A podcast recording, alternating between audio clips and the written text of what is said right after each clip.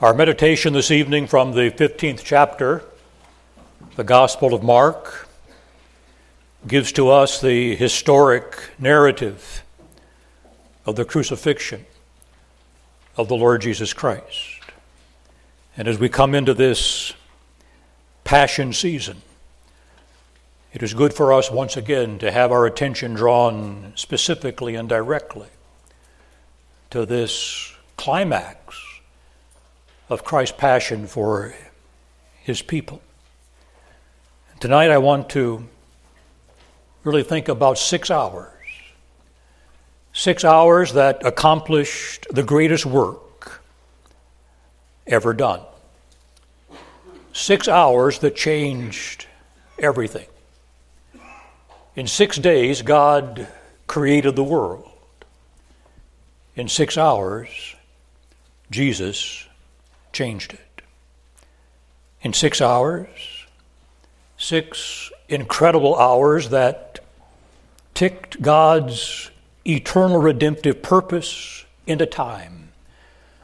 The Lord Jesus fatally crushed the serpent's head and purchased eternal salvation for all of God's elect from every age, from every place on the earth.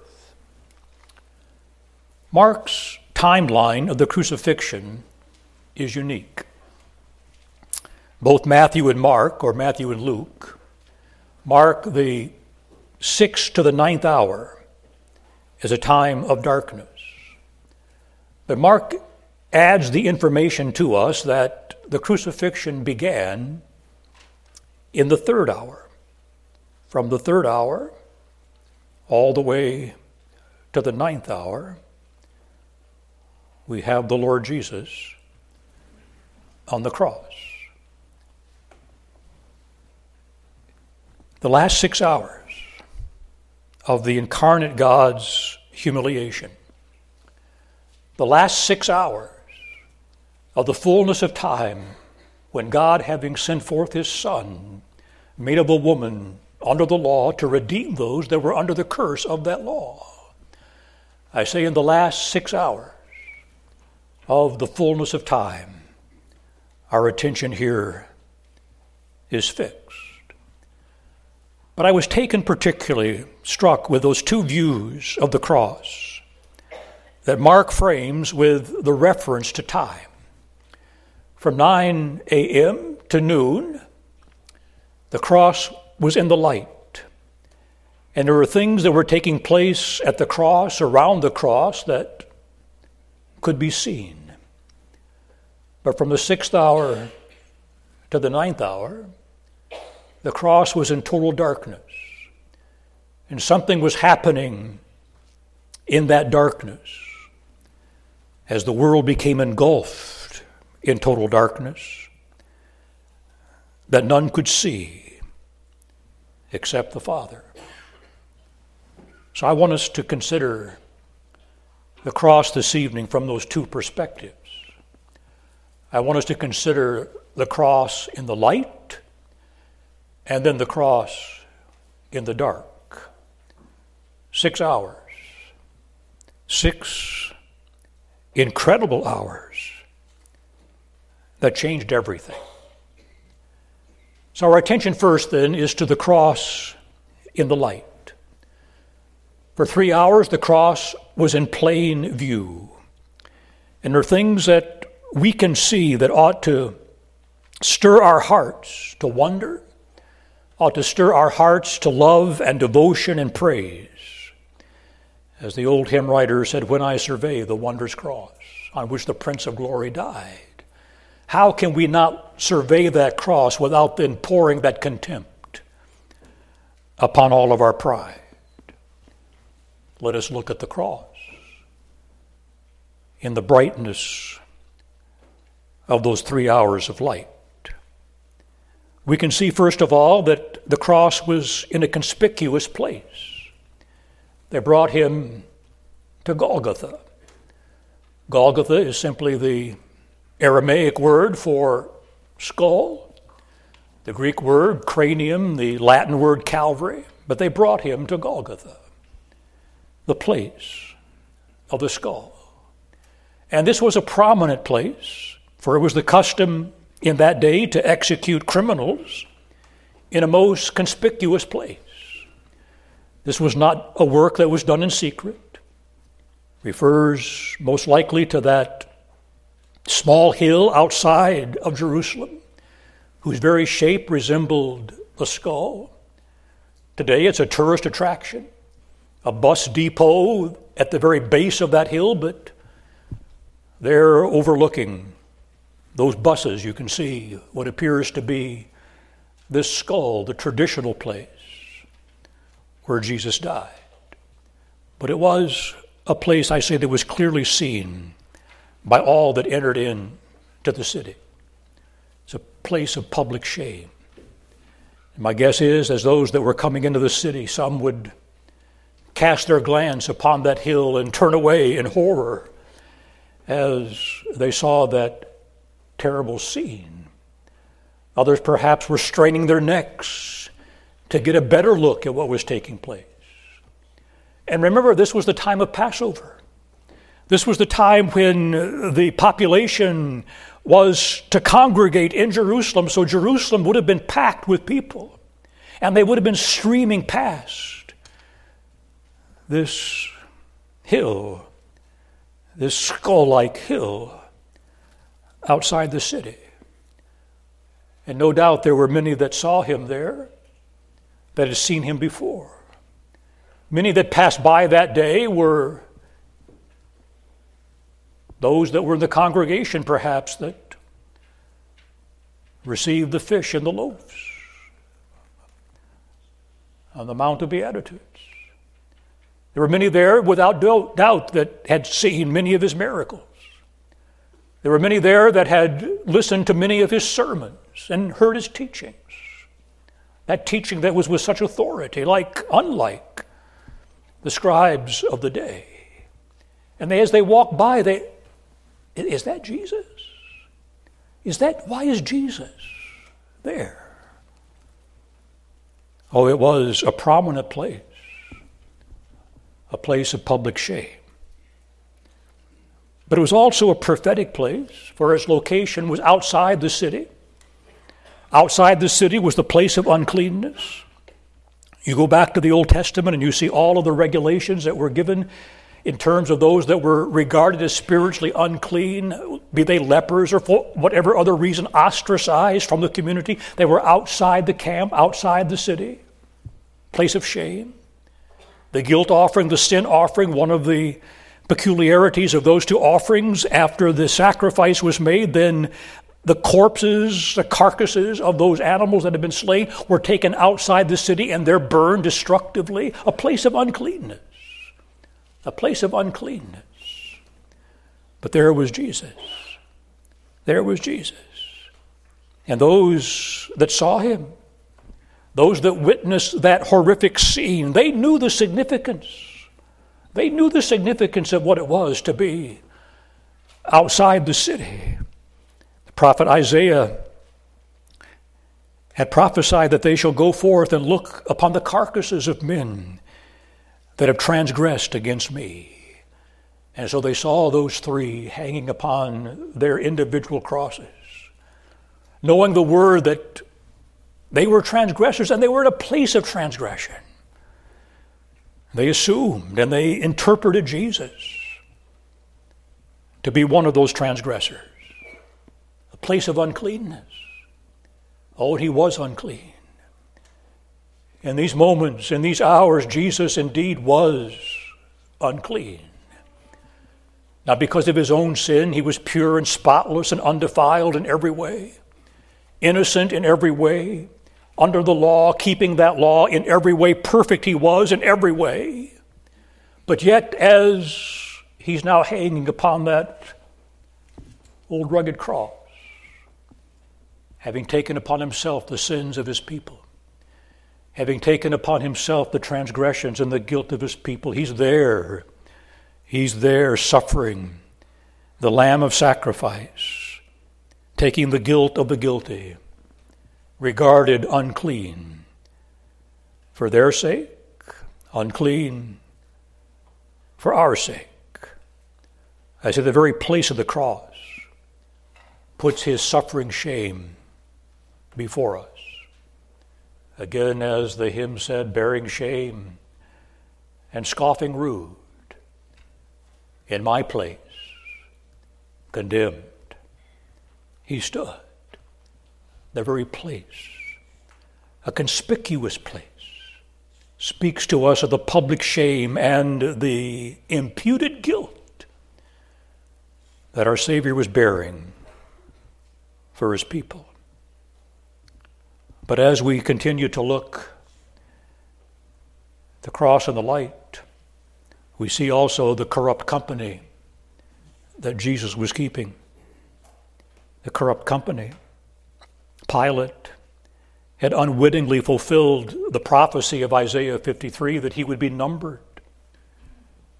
This suffering servant, this suffering lamb of sacrifice, Isaiah said would be numbered with the transgressors. And I say Pilate unwittingly fulfilled that word of prophecy. Oh, ignorantly of so doing, but he did it out of hatred for the Jews. The Jews had continually persisted and insisted that he would execute Jesus. And contrary to his better judgment, he gave way to those Jews and sentenced Christ to this cruel death upon the cross, conspired with Herod against the Lord and against his Christ, against, I say, his better judgment. But he was not going to do this without heaping, he thought, a bit of shame upon the Jews himself. And so there was that superscription written in Latin, in Greek, and in Hebrew on the cross The King of the Jews. The King of the Jews. What could have been more insulting to the Jews than to have that declaration that here's your king, here's your king, and you see him there in that place of shame, a place of ridicule. Oh, and the Jews took that as an insult. One of the other Gospels, John tells us that they sought to get Pilate to change the wording. He said he was, but Pilate says, No, what I've written, I've written. But I say, in his effort to bring insult to the Jews, he brought even further ignominy to the Lord Jesus, heaping more shame upon him as he now places this king of the Jews between two thieves on either side. Two thieves. But you know, it was not unusual, was it? It was not unusual for Jesus to be found in the company of sinners. He sought them out. I came to seek and to save those that were lost. And he entered into the home of sinners. It was not unusual for Jesus to be found in the company of sinners during the entire course of his public ministry. Ah, but here was the difference. Not only is he there in the company of sinners, but now I say regarded as a sinner himself. That one that knew no sin became sin. He who is pure and undefiled, now receiving the wages of the sinner. Well, I've heard it said, and I understand I suppose, the sentiment of how it is said, but it bothers me some. I've heard it said that on the cross Jesus was the greatest sinner that ever lived. It's not true. Christ never committed a sin. There was no sin that Jesus ever committed.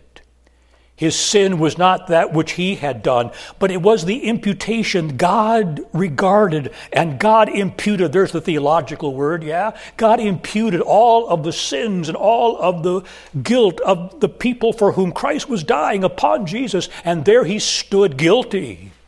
Not because of his own sins, not because of any transgression of the law that he had ever committed no, he was still that one that was pure and innocent and spotless. But now on the cross, he takes to himself. He takes to himself the guilt of every elect. He takes to himself the transgressions, the chastisement for the accomplishment of our peace was placed upon him. Oh, we have the corrupt company that Jesus was there in the midst of, counted as a transgressor for the sake of his people. But as the light shines upon the cross, we can also see and we can hear something of the crass mockery that was leveled against Jesus. Mockery that was deliberate, that was brutal. His dying hours are now disturbed dying agonies are intensified by the mockery of those that were seeing him. Psalm 22 that we've been singing together describes something prophetically of that mockery in bestial terms. The bulls of Bashan were there around him, those strong bulls of Bashan. Those wild dogs were there yakking and nipping at him upon the cross. Bestial images the psalmist uses to describe how the people were reacting to this one upon the cross. And what a demonstration that is of the depths of depravity. As sinners that are expressing now their disdain for the only Savior of sinners. Puny creatures that are so taunting the creature. And what a contrast. In eternity, throughout eternity, there was the second person of the Holy Trinity upon that heavenly throne with the seraphim, those throne attendants that were constantly proclaiming back and forth, back and forth, Holy, holy, holy is the Lord God Almighty.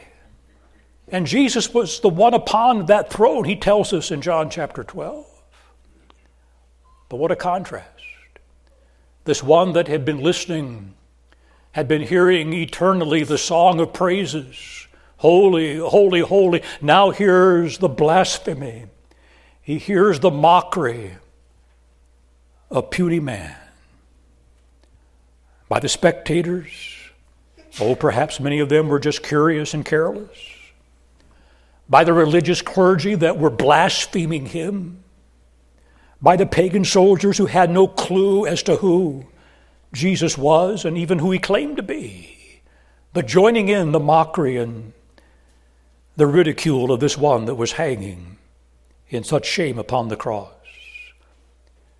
Have even the condemned thieves, those on either side, that began to join in accusing him and upbraiding him, reviling him. All the reactions, the reactions, the mockery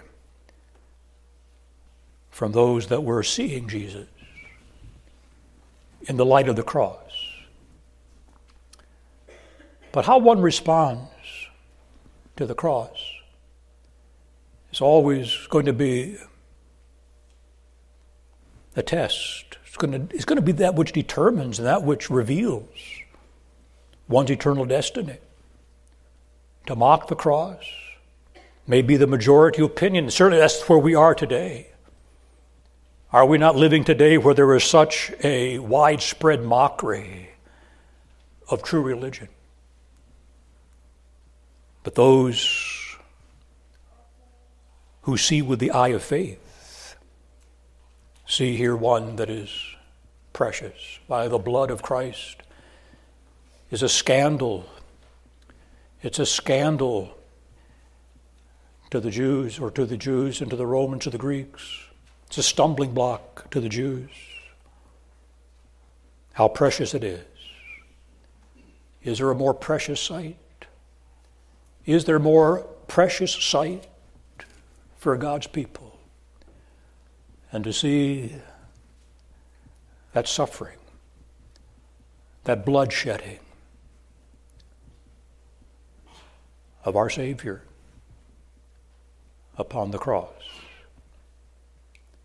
They wanted to see something stupendous. Did you see that in verse 32? Come down from the cross that we may see and believe.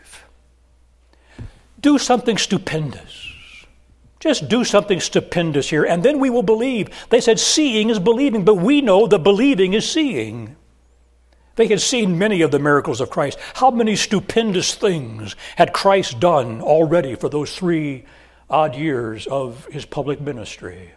The sick were healed, the dead were raised, miracle after miracle to identify him as the Son of God, as the Messiah. Oh, stupendous things, but yet the hardness of the heart, the hardness of the heart and the blindness of the eye, seeing they could not see, and hearing they could not hear. Their ears were stopped, their eyes were smeared over, Isaiah says. Seeing something stupendous would have done nothing because their heart indeed was dead. They wanted sight, but it's faith and it's believing that enables us to see. So we see this crass mockery.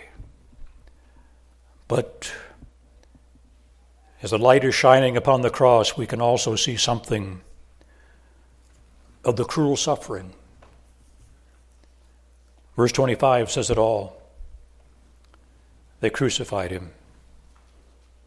What a cruel, what an inhuman, what a hard way to die. Lingering, painful, excruciating. Can we see from his head, his hands, his feet, sorrow and love flow mingled down? And did e'er such love and sorrow meet, or thorns compose? So rich a crowd. What cruel suffering. Verse 23, they, the very beginning, offered him a narcotic. They brought the wine mingled with myrrh, given at the very beginning of this transaction to somehow dull the pain, to dull the agony. But Jesus refused it. He refused it. He rejected that narcotic. He was determined by eternal resolve to accept the full lot of the undeserved sin, the torment, the anguish, the punishment, and a suffering that was, I say, beyond our comprehension. The crucifixion was not unique to Jesus. You know, those that were on either side of Jesus were suffering the same death. They were on the same kind of cross and going through the same kind of agony. But yet, how infinitely different. How infinitely different is the cross of Christ because of that one that was hanging there. Oh, they were getting what they deserved. They got what they deserved, and the one thief came to acknowledge that. We're getting what we deserve, as that one thief was able to look to that one next to him and saw him to be that one that had done nothing out of place, that one that was perfect and converted there in the last and dying moments of his life. Suffering was real and intensified by the very fact that we have on the cross the God man taking the full brunt, taking the full brunt of every suffering as the blood was shed, a suffering that was real, a suffering that was vicarious, a suffering that was redemptive. You think of Paul's definition of the gospel that we have in 1 Corinthians 15, the first component of the gospel that Christ died for our sins according to the Scriptures. A real historic death, a vicarious death for us, redemptive because of our sins, to deal with sins. He became unrighteous that we might be made righteous. He took upon himself our sin that we might know something of his righteousness. The cruel suffering, the chastisement, with a view to our peace, was upon him. The cross in the light. But at the sixth hour, the sixth hour, verse 33, when the sixth hour was come, there was darkness over the whole land until the ninth hour. We come now to consider the cross in the dark. Something was done on the cross outside the sight of man. A transaction that was beyond our comprehension. As now the light of the world was being eclipsed with the wrath of God, the fullness of the wrath of God, that was poured out in fullness of infinite fury on the beloved Son of his bosom, who had taken the sins of his people, took the chastisement of our peace. I'm not saying I'm not saying that there was no divine wrath until the sixth hour. That's not what I'm saying. But I'm saying that the darkness here reminds us very vividly of the theological truth that there was something being done on the cross that was Godward. That was Godward. There was something taking place on the cross that was too sacred for mortal eyes to behold. As now, now during the entire six hours, but I say the darkness emphasizes this for us. There was a Godward business that was being done. We believe we can't see it, but we do believe that in that darkness, that justice was being exacted, that Christ bore our sins in his own body on the tree. The blood shedding death was the only way that God could be both just and the justifier. When we speak of the death of Christ, we think of those two great aspects of his death, the work of his death. On the one hand, there was propitiation, big word, yeah, big word propitiation, the appeasement, the satisfaction of the wrath of God against the sins of his people. There was propitiation. There's the Godward effect of the atonement. But the manward effect was expiation, the removal of sin, the cleansing from sin. But the expiation depended upon the propitiation. It was only because God was satisfied, it was only because God was appeased in his wrath against the sins of his people that now the blood of Christ can wash us, can cleanse us from every guilt, from every stain. Justice was being exacted. Sin demanded death. The atonement demands suffering. And on the cross, on the cross, this was the execution of the Father to his Son. Zechariah makes that amazing statement. In prophecy, Zechariah is speaking, the Lord is speaking. And he says, Awake, O sword. Awake, O sword, against my fellow, against this one that is my equal. Awake, O sword. It is the Lord bidding the sword to be used against his son. The prophet Isaiah, in that great 53rd chapter, that was written as though Isaiah was at the very foot of the cross. Verse 10 it pleased the Lord to bruise him. It pleased the Lord to crush him. That is, it was the will of God. That word pleasure has the idea of the decree of God. It was the decree of God to bruise him, to crush him. Oh, yes, he was delivered into the hands of wicked men. We see the betrayal of Judas. We see the The, the, the, intrigue of those fake trials that were going on among the Jews and taking him to Pilate and to Herod. Oh, he was delivered by the hands of wicked men, yes, but it was according, Acts says, to the foreordained knowledge, the foreordained purpose of God. Oh, the love of God, yes, evident in sending forth his Son. But there's no greater display of the justice of God than the cross as God commanded the sword. Inflexible justice. Inflexible justice. Now being leveled against his son. And in the darkness, as the ninth hour approached, in the darkness, piercing, piercing that darkness. My God, my God, why hast thou forsaken me? Impossible for us to fathom that cry of dereliction. Forsaken. And why? But answering that question brings us to the very heart of the atonement.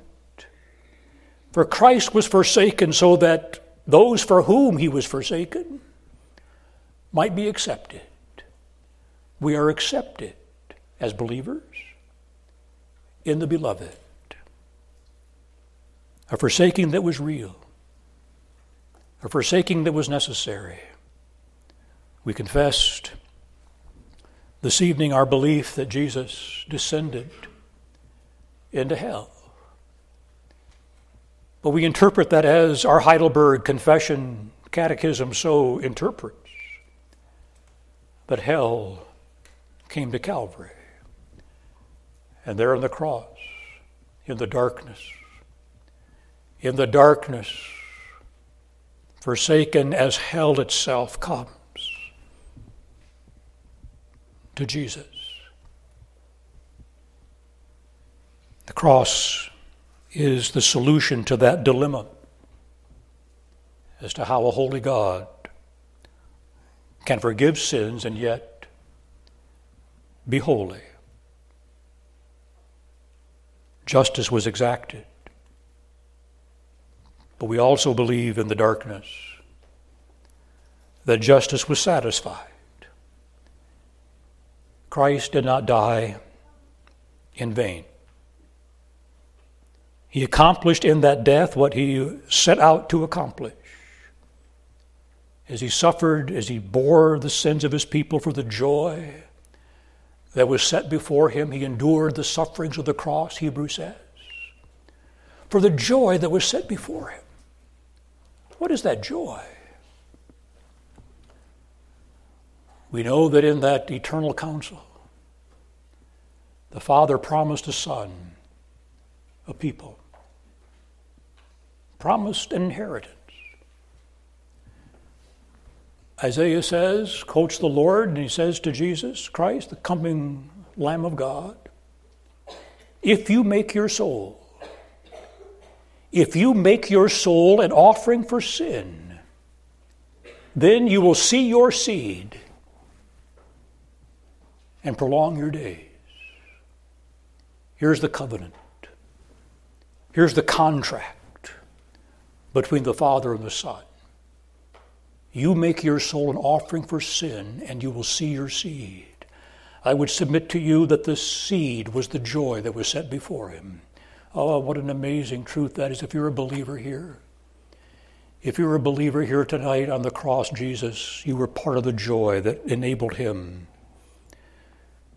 to endure the suffering, to take the pain, to endure the agony for the joy that was set before him. He endured the suffering. He entered into heaven. Hebrews chapter 9 speaks of the Lord taking the evidence of his sacrifice and presenting that sacrifice, entering in behind the veil into the very presence of God. To make that offering Hebrews 6 then tells us that as he went into that place behind the veil, he took with him our anchor, our anchor of hope that is both sure and steadfast. And he takes that anchor and he lodges that anchor into the very mercy seat, takes his people with him. But he enters into heaven. He enters into heaven, into the very presence of God to present the evidence of his sacrifice. And to symbolize that, a picture of that we have in our historic narrative. When Christ gave up the ghost voluntarily, the veil of the temple was rent in twain from the top to the bottom. You remember the significance of the veil? And that structure of the temple, that structure of the tabernacle and then the temple between the holy place and the most holy place was that thick curtain. Some say that curtain was as thick as a man's hand in width. Thick curtain that separated the holy place where the priests would do their daily operations. And behind that veil was just the Ark of the Covenant, that climactic object lesson of the presence of God with his people. And only the high priest could enter into that one day of the year in the Day of Atonement, secluded. And at three o'clock, now at three o'clock, the priests busy doing their priestly stuff in the holy place. Supernaturally, miraculously, from the top to the bottom. That veil is torn asunder symbolizing now the freedom of access. The freedom of access, the obstacles now are gone. The freedom of access into the very presence of God through the sacrifice that had just taken place outside the city. The veil was rent. And so it is. So it is that the way is opened up. The way to God is open. Oh, there's restrictions. But the way to God is opened, and it's opened only through the blood of the Lord Jesus. Tragically, tradition has it that the Jews mended the curtain, put it back together. Some secular historians from the period say that when Titus, the Roman general, came, now some 40 years after the crucifixion, when Titus came and destroyed the temple and pilfered the stuff from the temple, and he took his sword and he cut that veil, which indicated the veil was again in place, some 40 years at least after the crucifixion. All the hardness of those hearts the hardness of the heart of unbelief that would do what they could do to reverse what God had done. But that was just a symbolic gesture. The truth is, the truth is that the veil is still rent, and that Jesus going through that veil is the trailblazer that takes his people to that place behind the veil. The work that was accomplished on the cross of Christ. Cross, six hours. Six incredible hours that accomplished the work of redemption, that paid the price of the sins of his people. Six incredible hours in the light, in the dark. The question comes to each of us as we survey the cross, as we survey that wondrous cross. Does it cause us to pour contempt on all of our pride? To come to the end of ourselves and to see Jesus as the only way, the only truth, the only life, and to lay hold of Him by faith and to praise Him and thank Him for what He has done for us? Or are you there still mending up the veil, refusing, refusing and rejecting, mocking by your rejection? This Prince, this Savior. May God help you and God help me to see Jesus. Amen.